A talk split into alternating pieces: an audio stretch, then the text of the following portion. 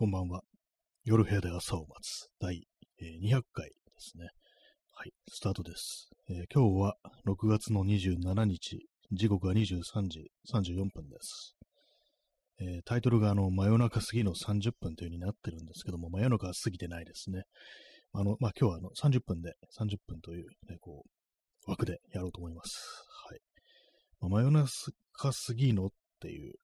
タイトル。これはあのヘルマン・ヘッセの、ヘルマン・ヘッセが最初に出した詩集のタイトルが、真夜中過ぎの1時間っていう、そういうタイトル、ね、だったらしいんですけども、まあ私は読んだことはないんですけども、なんとなくそれをふと思い出して、別に真夜中過ぎてないのに、ね、そういう感じのタイトルをつけました。はい。えーまあ、そういうわけであの30分、ね、こう、全力でやっていきたいと思います。ね、全力ってなんだって感じですけどもね。まああの、そんなに話す、そんなにっていうか、まあ、一切特にね、あの話題がないんですよね。話すことなしっていう感じなんですけども、何なんですかね。まあ、別に何も、こう、起きてないわけでもなく、何も思わなかったわけでもなく、でもなんていうか、こういざね、こう始めてみると、あ、今日話すことないな、みたいな思うところがあるんですけども、まあ、こういうところで喋れること、ね、喋るべきこと、喋らない方がいいことっていうのは、まあありますからね。ちょっとなんかちょっとあの、変な匂わせみたいになっちゃうんで、特に意味はないんですけども、ね、思ったこと何でも喋ったら、こう、あれですからね、こう人の怒らせるみたいな風なことは、まあ、ちょっとありますからね。まあ別に、まあとにかくまあ喋ることが、今日は話題があんまないぞというね、それを話題にしていこうという、そんな感じでございます。えー今日もあの、シラフで、えーやっております。この間もらったワインは全部飲み干したので、ねたまになんかね、あの、お酒とか買ってみるかみたいなことを思うときあるんですけども、どうもなんかね、こう、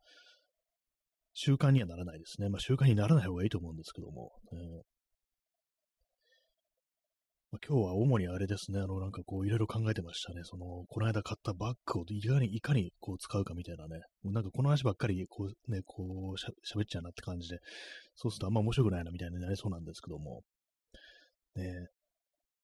XYZ さん、えー思ったことを全部言うかい、えー大変なことになろうとも。かっこ、ね、期待ですね。ちょっと怖いです。思ったこと全部言うかい。ね、確かにちょっと聞いてる方としてはかなり面白いですよね。それやってくれみたいにね、なんか確かになりますよね。思ったことなんですかね、今ね。なんか、もうちょっとまずいですね、なんかね。思ったこと。ね、何でもね、ちょっと触れてしまうっていうふうになりますけども。えーえ P さん、え思ったことを何でも喋れないなんて表現規制だ。ね、なんかそう、そうですね。その手の人たちはやっぱそういうことを言いますよね。不謹慎なことだとか、まあ、人を傷つけるようなことを言っておいて、ね、それでこう、良くないって言われたら表現規制だっていうね。それは表現と違うだろみたいなね。何もね、こう、批判も何も受けないことが本当の自由なのかっていうね。そういうふうになんかちょっと勘違いというか、なんかそういうふうに思ってる人もまあいるっていうね。それはありますよね。まあ、今思ったことっていうか、思ったこと言いますけども、あの、そういう感じであれですね、あの要はなんかその手の表現規制だっていう人の中には、あれですよね、こう、あのポルノ的な表現のことをなんかね、どうこう、こう、やってて、で、それについてね、そういうなんか、こうね、性的な表現を、ね、公的な場で、こう、バンバン出してくのは良くないって言われると、まあ、ちょっと怒るというか、なんというか、表現規制だなんていうふうにね、こう、言うっていうのはありますけども、なんかあれってなんか、私、ね、よそから見て、よそから見てるって言ったら変な言い方ですけども、見てるとなんか、これは多分、おそらくね、決着がつかない戦いなんだろうなってこと思うんですけども、なんでかっていうと、要はその性的な表現というものを好む人っていうのは、まあその公的なね、そう、公の場になんかそういうのを思い、ね、こう出すっていう、ね、ことがあって、で、まあそれについて良くないと言われて、で、まあその、そういうのね、あの、大っぴらにやるのは良くないって、こう、言いますよね。私も言うんですけども。ちょ、ちょっと今、あの、整理できてないですね。要は、なんていうか、あの表現規制だっていう人たちは、そういうなんか、ポルノ的な表現とか性的な表現のことを、あの、キモいって言うな、思うなっていうことを言いたいんじゃないかと。ね。要は、受け入れろってね、自分たちの、これをね、そのままそっくり受け入れろってことが言いたいんじゃないかなと思うんですよね。もはやその場所なんか関係なくっていう感じなんですけども、まあでも実際ね、そういう、まあ、大っぴらにやるのが良くないって感じで、まあ、そのクローズな場所で、こう、やるとしますよね。クローズな場所にいたとしても、キモいもんはキモいんですよね。それは変わらないっていうことがあるんですけども、まあちょっと何が言いたいのかね、あれなんですけども、まあその辺のなんていうかね、こう、いくらね、まあ、結局のところあれですよ、ああいう、ね、こう、エロ表現とかが、あの、おっぴらにやらなくなったとしても、あの、キモいという事実には変わりないので、ね、それ、だからキモいって思われたくないっていう人にとっては、もうあの、永遠に、こう、決着のつかない戦いなんだというね、こう、そういうことじゃないかと思います。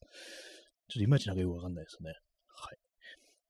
えー、XY テッドさん、えー、いやいや、個人的になりそうなので、何でも買えば大変だと思いますが、全方位大変とはいえ、それが一番面白い。そうです。そうですね、本当聞いてる方としてはね、ちょっと面白いかもしれないし、言う方もまあまあとこう大変、大変というか、あの、ちょっと面白いかとは思うんですけども、まあ、後ですよね、はっと我に返って、なんてこと言ってしまったんだみたいなね。まさか人が死ぬなんてっていうね、なんか そんなことももしかしたらあるかもしれないですからね。まあでもね、あの、今日はそんな感じでやっやりません。やりませんよ。ねまあ、別になんかそんなに言いたいことは、まあ、あんまないですからね。あんまりそこまで私、あのー、ね、あの、配慮とかしてないというか、あんまそんな危険なことを言いたいとか思ってるっていうわけではないんで、そんなにはあれですね、あの、無理してるっていう感じはしないですね、この放送。えーまあ、逆になんかもっと抑えろっていうなんか言う、そういう意見ももしかしたらあるのかもしれないですけどもね。はい。え P さん、えポルノグラフィーという攻撃性。そうなんですよね。ただあるだけで、まあ、ある攻撃っていうね、まあそういうのありますからね。何なんですかね、あの戦いというか、戦いって言ったらなんかあのね、上から見てるみたいな感じになっちゃいますけども、やっぱどうしたってそれは受け入れないよっていうね、まあ、表現はありますからね。なんかもうああいうなんかこうね、表現の自由だって言ってる人たちももはやそういうね、あの、ポルノ的表現が好きというより、ね、なんか自分たちのことを受け入れろってなんかいうふうに言ってるように見える時が、ちょっと私にはこうありますよね。まあ本当にそういうポルノ的な表現、ね、エロが好きっていうんであれば、まあ自分でね、一人で楽しんでれば、ね、仲間と楽しんでればいいっていう、こう、だけではありますからね、それをなんかこう、ピラというか、こう、それこそ駅になんかそう性的な感じのね、あれを匂わせるポスターとか貼ってあると、そういうのが好きだったらね、逆に、いや、ちょっとそういうのなんかあんまやられると、ちょっと困るんで、みたいな感じでね、本当本当の好き者だったら、ね、そういうふうに言うかなと思うんですけども、なんかちょっとね、そういう、ただ単に、こう、愛表現を愛好してるっていうのは違う、なんかちょっともう少しね、こう、こじれた何かがあるような、そういう感じは、まあ、ありますね。えー、コンスタントイーヒーを飲みます。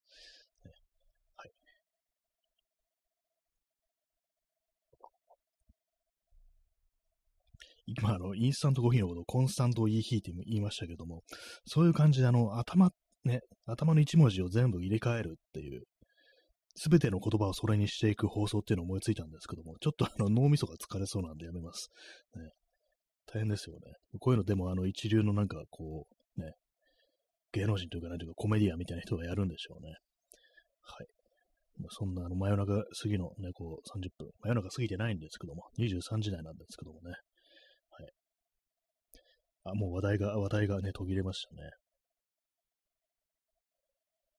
まあ、そのあれですね。まあ、面白面白くない話になっちゃいますけども、そのバッグを買って、でかいバッグを買って、それをどう運用するかみたいなことで、やっぱ物がたくさん入れられるってなると、なんかこういろいろくっつけたくなるっていうのがこうあって、なんかね、あのー、救急キットみたいなの、すでに持ち歩くのどうだろうっていうね、なんかちょっと思いました。さっき少し検索してて、それこそ、なんかまあ包帯だとか、まあああいうものですね。まあそれまあちっちゃいから大したね、あれじゃないですけども、よくなんかあの兵士が持ってる、えー、なんかトラウマキットっていうね、なんかすごい名前だなと思うんですけども、要は救急キットらしいんですけども、なんかそういうものを常に持ち歩くっていうのもちょっと盛り上がりそうだなみたいなことあったりして、まあ、の山とかでなんか行ったりした時に、あの、蜂とかね、あの、私4月にあの、ちょっと山の方行ったんですけども、その時ね、あの、結構蜂が周り飛んでて、まあ、毒のある蜂じゃなかったから別にあの、それは気にする必要もなかったんですけども、あ、でもこれもしかして、もし毒蜂に刺されたりしたら、ここでね、こう、どうしたらいいんだろうってこと思ったりしたんで、あのね、こう、口でこう吸、吸うしかないよなっていうこと思ったんですけども、なんかそういう時にあの、ポイズンリムーバーっていう、ちょっと注射器っぽい形をした、あの毒をね、なんか、ちゅーっとなんかあの、で、シリンジみたいなのでこう吸うやつとか、こう、なんかそういうのがそのトラウマキットの中に入っているらしく、まあなんかあったらあったでちょっと安心できそうだな、みたいなことを思ったりしてるというね、感じなんですけども。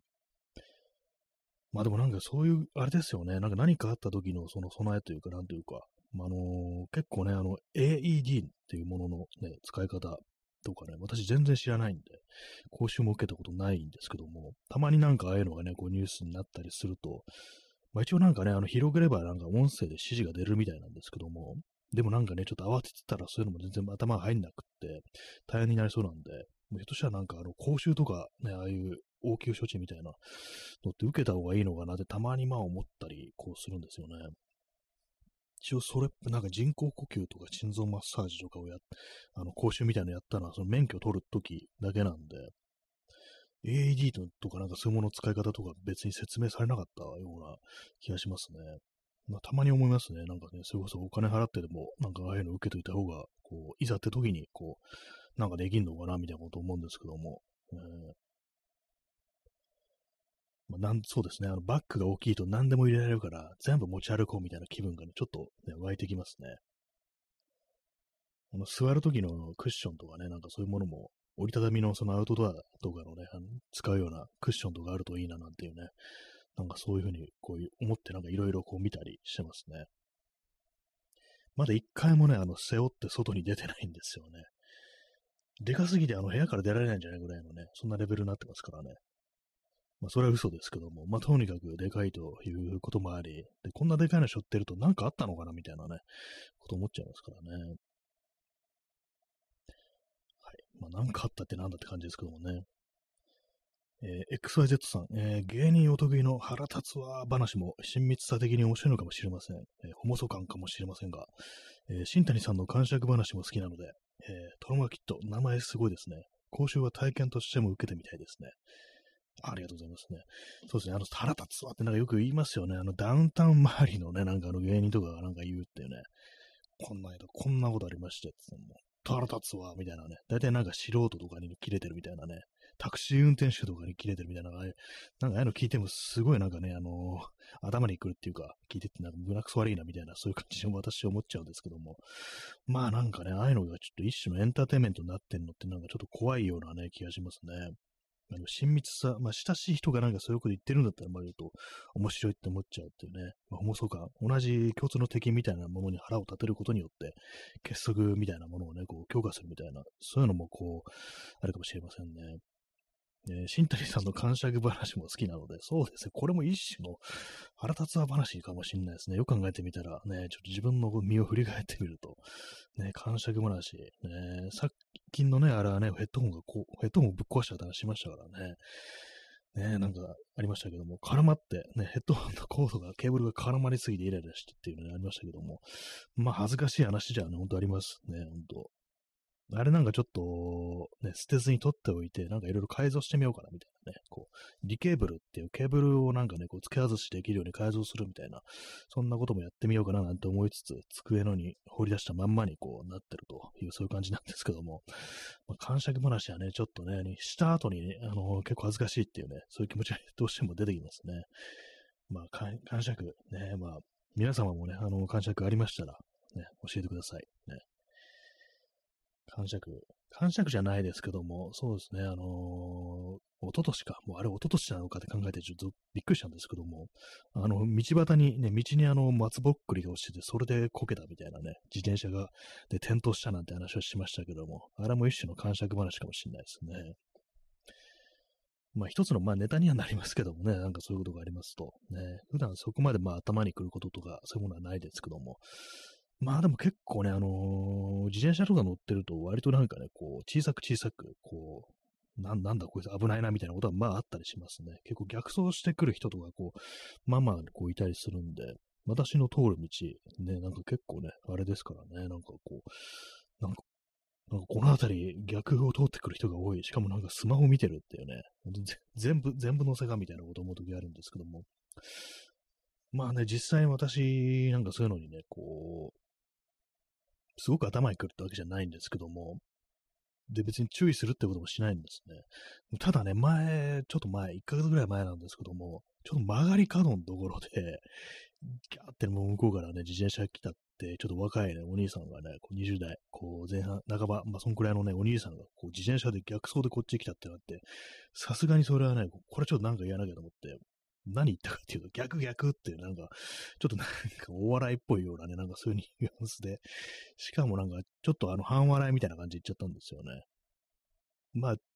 おそらく伝わっただろうというね、それは気がします。なんかドナルドがやりもそっちの方がなんか、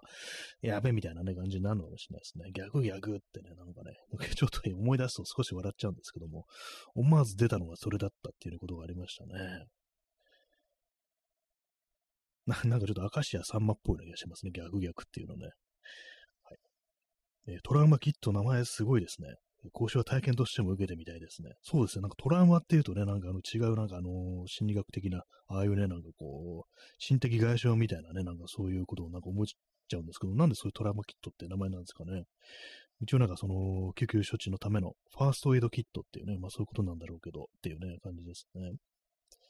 そうですね、講習ね、そうですね、体験としても受けてみたいっていうね、前もちょっと一回はなんか触れておいた方がいいのかなっていうね、感じのことを、ちょっと思いますからね、多分そんなにね、お金とかかかんないだろうしっていうね、あるにしても、多分定期的になんかそういうのをやってるでしょうしね。つってもまあ、ちゃんと調べたこともないんですけども、ね、俺は AED の使い方を知ってるんだぜみたいな感じでね、ちょっと言い切りたいですよね。えー、草井達さん、えー、東大前松ぼっくり暗殺未遂事件。そうですね、ほんと東大前になんか松ぼっくりこう落ちてたんですよ。ね、あれは、まあ、私を殺そうとして誰かが仕掛けたに違いないっていうね、そんなこと思いましたけども、この間ね、久々にあの辺の撮ったんですよ。あの、竹久夢二美術館に行く時に、まあ、あの近いんで、東大の近くなんで、撮ったんですけども、ね、何だったのかなと思いますね、あれはね。あ、そういえば一昨年この近くで思いっきり転んだな、みたいなことをやっぱり思い出しましたね。はい。暗殺未遂ね。いろんな殺し方があるよねっていうね、まあそういう話ですね。えー、XYZ さん、えー、後ろ後ろ、おすなおすな的な笑い。そうですね。なんかちょっと思わずそういうの出るんでしょうね、人間ね。なんかこう、後ろ後ろってね、なんか2回繰り返すのちょっと不思議ですよね。こう、逆逆ってね、言いやすいのかもしれないですね。まあ、その向こうのね、そのお兄さんもなんかちょっと、うわ、やべえみたいな顔してましたからね、まあ、伝わってたとちょっとね、そういうふうに思い出したいですね。まあでもなんかあれ、本当そういうことするのってママチャリの人がね、多いですね、基本的に。よくなんかあの、ロードバイクとかが、あの危ないみたいな話って結構聞いたりするんですけども、私の経験上、やっぱなんか一番結構ね、そう危険な運転してるっていうのは、ママチャリ、ね、が多い気がします。ママチャリのね、なんかお父さんがね、結構危ないことしてる。ね、ちょっとその、どうなんだ、それはみたいなことをやってるのが、私はまあ印象ですけども、多い気がしますね。基本的にまあその、まあ他があんまこう目に入りづらくなるっていうね、あんまりその、悪意みたいなのとかね、ま本人がそう、わざとなんかそういうことやってるわけじゃないですから、基本的にやっぱその、うわって思うのっていうのは、そういう感じでね、こう、ママチャリだとか、ね、こう、いうのとか、あと、まあ、仕事中の人ですよね。あの、デリバリーとか、ピザの宅配とかは、ここで、こんなとこで右折してくるのは危ないな、みたいな、ね、そういうのがこうあったりして、まあ、あれもなんかちょっと急いでたりして、余裕がないってそういうことだと思うんですよね。実際まあそうになると向こうもすいませんってなんかそういうふうに言ってくるんで別になんかその人がすごくこう悪意があるとかね、悪いってわけではないっていう、まあ、要は余裕のなさみたいなのがそういう、まあ、運転させてるんだって思うと、なんかね、こう、ね、その人本人にね、こう席をね、こうあれですんのもなんかどうだなっていうね、感じでありますね。そう言いながらね、あの、バカ野郎死にてんのかって怒鳴ってるんですけども、毎回ね、殺すぞとかなんか毎回言ってますね、私はね。はい。えー、P さん、えー、健康な人に、えー、電気ショックを与えることで心臓麻痺を誘発させる。あれどうなんですかねなんか、ね、よくわかんないですけども、心臓マッサージみたいなね、ああいうの、電気ショック。一応なんか正常な心拍数の人にはそういうふうな安全措置みたいなのあってならないみたいなかと、なんかちょっと聞いたことあるような気がしますね。結構あの手のやつっていうのは、やっぱり一応なんかね、こう安全措置みたいなのがあるっていうことを聞いたことがあり、そして、あの、あれですね、あのー、よくね、あのー、戦争とかで使うあのグレネード弾っていうやつ、あれもね、あ一定の距離を飛ばないと、あの、爆発しないようになってるらしいですね。急になんかね、そう、ミリタリーを出すんじゃないって感じですけども、なんか結構いろ、ね、意外になんかそう考えられてるんだっていうね、自爆しないようになってるらしいですね、あれはね。なんかね、ああいうのね、ゲームとかだとね、ボカーンって自爆しちゃいますけどもね、実際にはそうならないらしいです。多分、多分というか、まあ、聞いたところによると、ね。えー、P さん、えー、高性能 e バイクでひき逃げアサシニング。ね、アサシニングって僕同動詞になってますね。暗殺ですね。E バイクでひき逃げ。ね、なんですかね、やっぱこう、やっぱ可能ですかね可能ですかねって引き、引いて殺すの結構難しいですよね。よくね。バイクで、バイクでもね、ぶつかったらね、生身の人間だったりしたら結構ね、あれですけども、引いた方もただで済まないというね、大体、大概ありますからね、大体。e バイク。ね、e バイク、どうなんですかね。どうなんですかね。まあ、買おうと思ったことないですけども、ちょっと高すぎると思います。何十万もする、ね、いくらまあ、あのね、良くても、なんかちょっと何十万というのはなんかこう、違うなっていうのがあったりして、どうもそこまでの価値を見出せないっていうのが、こうありますね、私はね。まあ、今のなんかこう、あんまデザインとかがあんまこう、私が好きじゃないのかもしれないです。こう、e バイクの。えー、インスタントコーヒー飲みます。いざなんか自分でね、こう手にしてみたら、乗ってみたら結構なんかいろいろいじりたくなって面白くなるかもしれないですね。まあ今あるなんか電動自転車とかはや、なんかどうもね、あれなんですよね。もう普通だったら、その自転車という形でこう完成してるものに、あの、余計なものをつけてるっていうどうしても、まあ見た目的にデザイン的にそういう風に見えるんで、私はそれがなんかどうにも好きじゃないなっていうのがこう、あるんで、まあ初めからもう e バイクなんだっていうね、自転車とは別ですっていう感じで、まあそういうしっかりデザインされたものがあったらなんか結構いいなっていうふうにね、思うのかもしれないですね。なんかどうもね、足で漕ぐあのクランク、ペダルとあのモーターというか、バッテリーというか、そういうものが一緒についてるっていうのがなんかどうも変に思えるっていうか、だからモペットってやつもなんかね、いまいちだなっていうね、なんか邪魔なものがついてるっていう感じのね、風に思っちゃうんですよね。まあ、その邪魔さをね、こう愛せるようになったら結構いいのかもしれないですけどもね。まあそう言いながら私結構今乗ってる自転車、ね、あのギアのないやつですけども、割にあのボトルケージとか、ね、あのそういうものつけてたりするんで、よく考えたら結構スタンドもついてますね。だから割となんかこうダサめになってますね。そのシンプルじゃないっていう感じで。まあ、余計な、ね、自転車とか結構余計なものをつけずに、シンプルにしておくっていうのが割となんかその一つの美しさであるみたいなね、そういうあの価値観ってものがこうありますけども、私も最初はそんな感じだったんですけども、やっぱりちょっと不便だって感じでね、こう、いろいろつけちゃいましたね。えー、P さん、えー、e バイク、日本、すいません。日本では24、えー、時速24キロという性能制限がかけられていますが、ペダルを回さなくても走れるらしいですね。あ、そうなんですね。24キロなんですね。じゃあ、私が普通に乗ってるとき頑張って、普通に頑張ってる時のあれですよね。24キロって言ったらそのぐらいはもう出てますよね。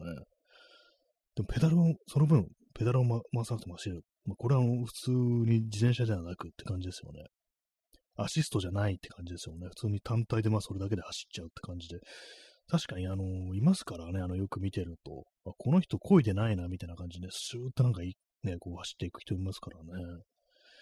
やっぱりそうなんですね。あれもなんかでも、うん、同行法的になんかどうなってんだか私もよく知らないんですけども、もしかしたらダメだったりとか、あとはまあナンバー取んなきゃいけないとか、そういうのあったりするんですかね。え P さん、え海外ではもっと、海外仕様はもっとスピードが出るのでは？ああ、そうでしょうね。多分ね、なんか他のなんかね、こう、動画とか見てみると、海外の動画とか見てみると、なんか中国とかかなり速い感じを出してたと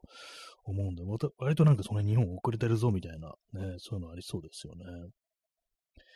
まあなんか結構、ね、いつの間にかなんか、こう、遅れてますね、我々の国って。ね。で我々の国って言うとあれですけども、もしかしたらあの外国からね、このアクセスして聞いてくださってる方もいるかもしれないですけども、ね、なんかそう、日本にいる私としてはそう思っちゃいますね。えー、XYZ さん、えー、逆にゴテゴテして未来が好きだと盛り上がるのかもしれませんね。なんかの映画で、貧民のボロい車の走行に太陽電池のパネルをボコボコつけてる描写があってテンション上がりました。あ、それ結構いいですね、なんかね。結構、まあそう振り切るとそうなのかもしれないですね。ボロいのになんかこういろいろついてるって、ちょっとまあサイバーパンク感というかなんていうか、その感じありますよね。確かにわかる気がします。あれですよね、あの、ニール・ブロムカンプでしたっけ？あの監督の、あのね、大宮地区とかチャッピーとかの人ですけども、なんかあの人の、あの監督の映画であの、エリジーム、イリジームだったかなってありましたけども、あれになんかね、あの、ソビエト製の、ソビエト製ってなんだ、ロシア製のあの AK っていうね、あのライフル、今でも世界中たくさん使われているとね、昔からある、こう、アサルトライフルに、なんかあの、ゴテゴテゴテゴテつけてね、なんかすごい爆発するような弾丸を発射してるっていうシーンがありましたね。また武器の話かって感じですけども、ね、なんかそれを思い出しました。ね、こう元からある古いものにちょっとね、なんかいろいろついてるみたいなね、そういう感じのね、落差みたいなものはね、こう、かなり面白いですよね。えー、XYZ さん、えー、あれ肌に直接パワーアーマーのネジ打ち込んでますしね、笑い。そうですよね。あれなんか、普通に電動ドリルでギュイーンって、これ、体にいったぞ、みたいな。ね、思いっきりなんかね、こう主人公マットデーモンがね、こう痛がってましたけども、ね、なんかたまにああいうのありますよね、そういうことがね。直で行くのかよっていう感じでね。まあれはなんか本当にこう、捨て身のね、あれでなんかこう、ね、擬態化っていうか、なんていうか、あの、外国格を身につけてましたけども、ね。どうなんですかねあの世界の他のね、あの、まあ、傭兵とかもなんかつけてましたけども、あれも、あいつらもなんかもしかしたら直行ってんのかみたいなね、ことも怖いですよね。まあ、多分違うとは思うんですけども、えー、ちょ直、直はちょっとね、勘弁願いたいですね。一応なんか外せるようにしたいっていうね、感じありますからね。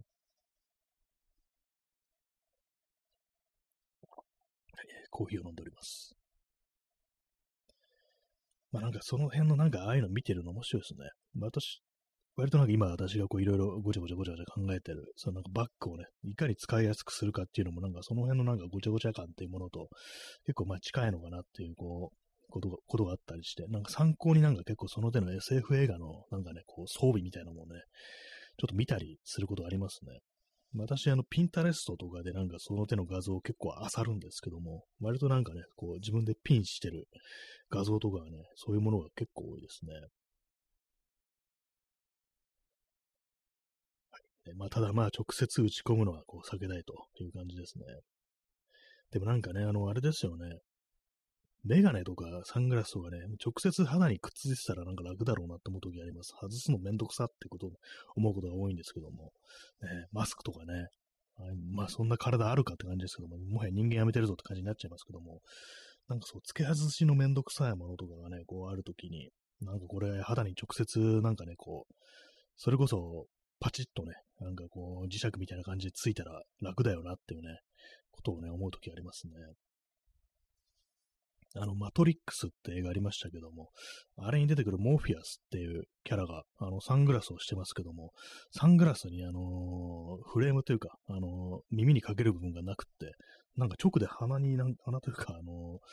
眉間になんか直でマウントされてるみたいなね、なんかそういう描写になってましたけども、あれどうなってるんですかね。なんかずっと結構気になってるんですけども、貼ってるのかなっていうね、まあ、あれはまあ仮想世界っていうのがありますから、ね、何でもできるのかもしれないんですけども、あの映画撮影した時どうしたんだろう ?CG で後から消したのかなそれともなんかね、こう貼り付けてあるのかなってことを思ったりして、でもあんな感じでね、あの、耳にかけなくてもつけられる、ね、サングラス、メガネあったら楽だよなっていうね、思いますね。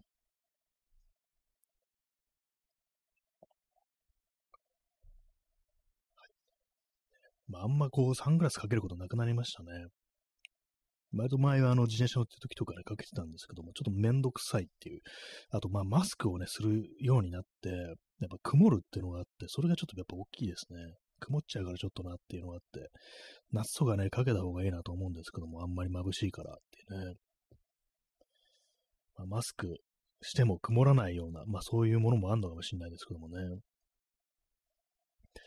はい。えー、まあそういうわけでね、本日、まあ真夜中過ぎの30分ということで、まあ真夜中にこれね、もうな一応なってますね。